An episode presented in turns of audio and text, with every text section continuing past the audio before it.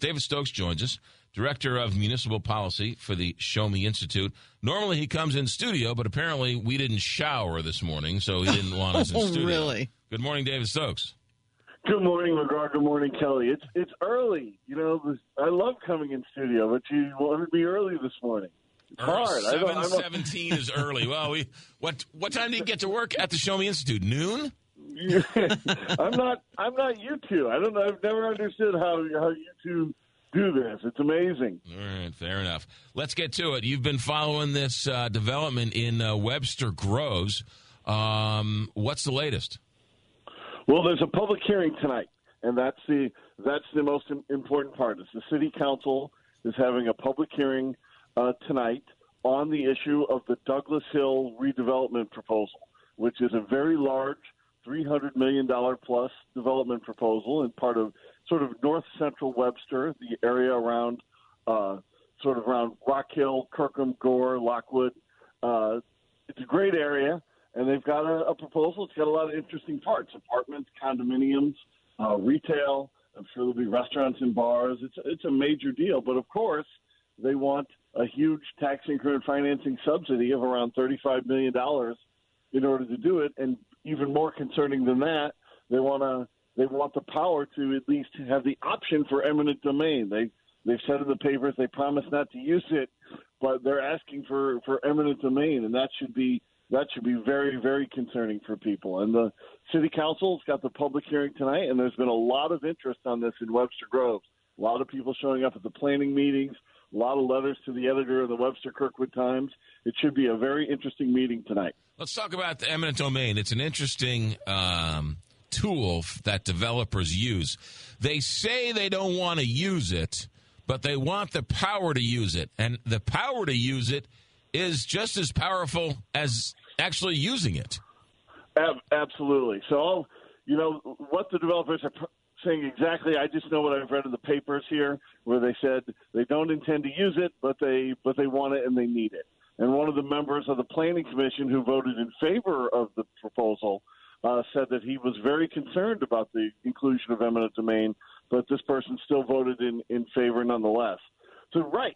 But as you said, the power to have it is is most of the battle because the people you're negotiating with then know that if if you don't if they don't reach a deal with you, if they don't agree to sell at your price, that you have the power to take it through eminent domain. So so even right, it, it totally messes up the negotiations to start with. And I would really hope that look, I'm, this, this development it's it's a lot of tall buildings.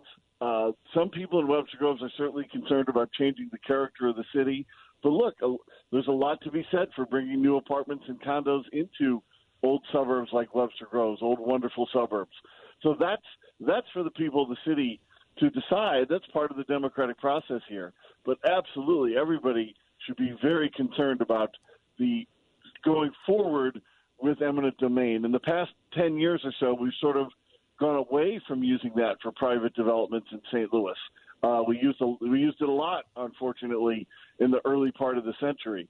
But we've moved away from it, thank goodness, and hopefully we'll continue to keep it apart. Uh, it w- I could get a great deal on a Johnny Londoff Chevrolet if I were negotiating with him. I gave him a price, and he said no. And I said, "Well, I have eminent domain. I can just take this car from you. So here, I'm going to pay you a thousand dollars. Consider yourself lucky, and I'm going to take a brand new car off the lot."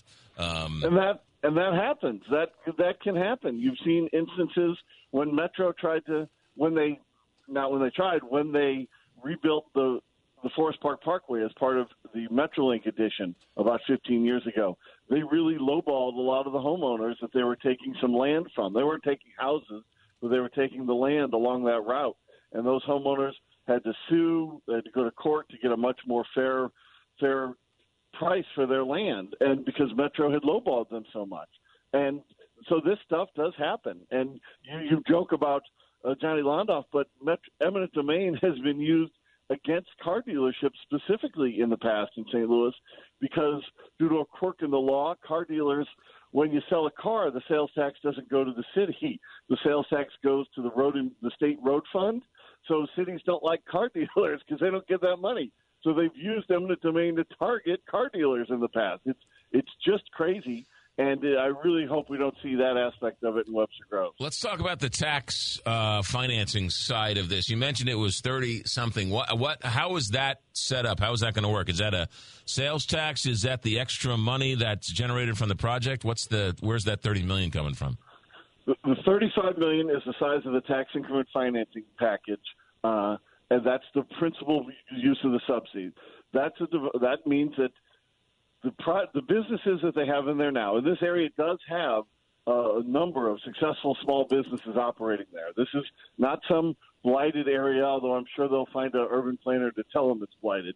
It's a it's a place with a lot of small businesses paying taxes, providing jobs.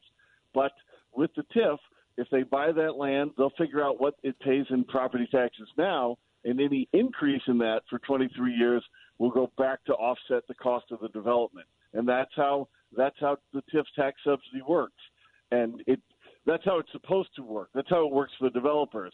In practice, it doesn't help grow the economy. The East West Gateway Council of Governments has studied this clearly, as well as many academics around the country, and this type of subsidy-driven, pl- urban planning-driven, government-driven uh, incentives doesn't grow our economy. They they've got no track record of success. The small businesses in this area they've had a track record for decades and decades of paying taxes, providing jobs, and more. And if they want to sell to this developer for a bigger development in this region, well, good for them. But I don't know why the city has to authorize and the county would have to authorize 35 million in tax subsidies to help them do it. Is it a county TIF or is it a city TIF or what's? I guess where's that land?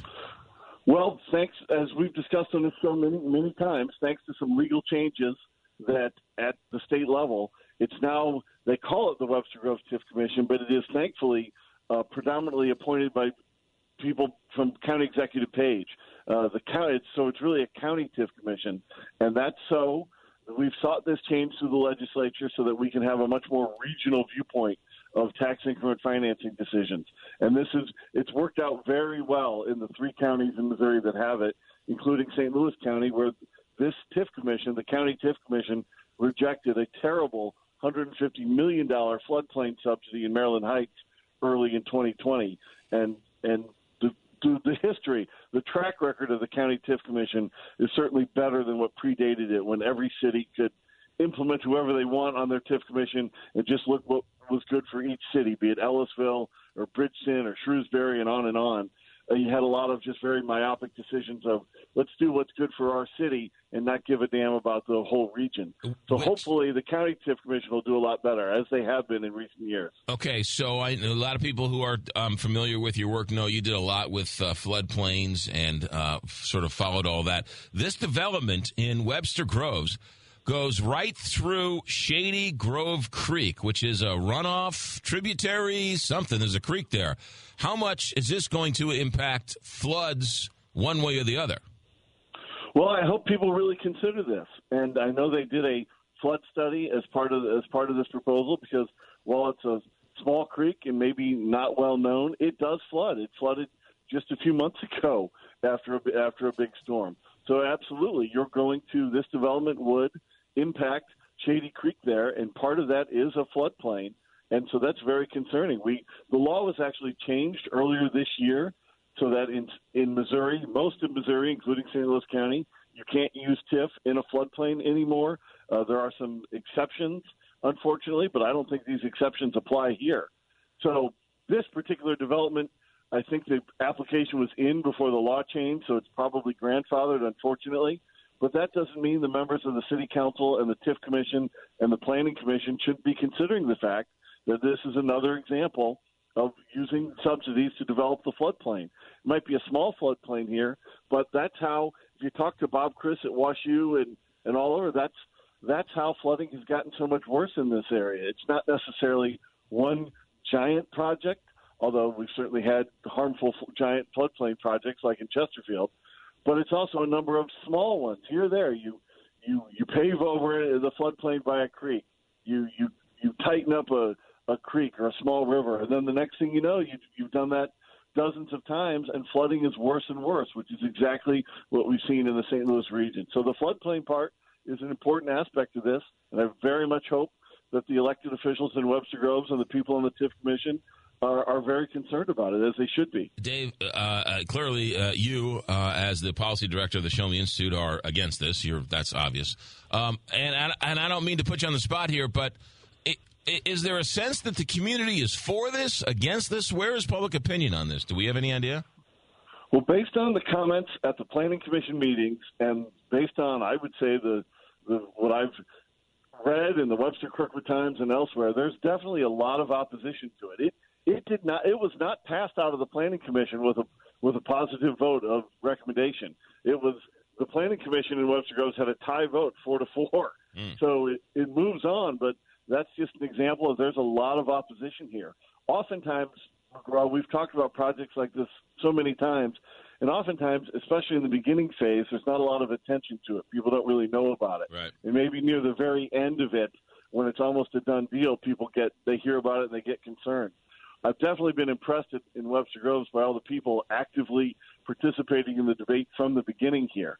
Uh, most of the comments delivered to the Planning Commission were in opposition to it, and at the City Council public hearing tonight, which you can go to at the City Hall or you can you can watch it on Zoom. Uh, you just go to the Webster Groves City Hall website, and they'll have the Zoom link for you. You can go on and, and watch it, and then on October 27th is the public hearing of the TIF Commission specific to the TIF decision, and that's where where and when I'll be testifying about the proposal. Does so there's a lot of there's a lot of interest in it in Webster Groves, and certainly some opposition. I would suspect. What about the does the mayor and the city council? When do they ultimately vote on whether or not this goes through or not, or do they? Well, of course they will. Absolutely. Uh, they have a city council meeting tonight, and this public hearing on the on the proposal is tonight. I don't expect them to vote on it tonight, but they they could. I would think that their final decision will be held at some point in November after the October 27th TIF committee recommendation. And and yes, in the end, uh, the biggest votes are of the TIF commission on the $35 million TIF proposal, and then the city council on the entire project, including the TIF, based on whether whether or not what the TIF commission recommends. So there's a lot of votes upcoming here, city council, TIF commission, and more, and it's it's very interesting, and it's really was, boy, you the Webster Kirkwood Times is a good way to get the feel of Webster Groves and Kirkwood and cities like that. And definitely in the letters section, you can see there's absolutely supporters of it, but there's opponents as well. And I think it's going to be a rather raucous public hearing tonight at the city council, which is not a phrase that you hear too often. the, the mayor of Webster Groves, Gerry Welsch, um, is she in favor of this or against this, or do we know? I do, I do not know. I can I can honestly tell you I, I don't know.